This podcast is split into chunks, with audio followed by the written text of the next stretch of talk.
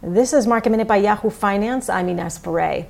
NIO, the electric Chinese car vehicle maker, reported its first quarterly results with vehicle sales dropping roughly 18% year over year, total revenue decreasing 15.9%, coming in with an adjusted loss of 22 cents a share. Nissan recorded a loss of $9.6 billion for the year ending in March. It took a write down as part of a restructuring plan to improve profitability.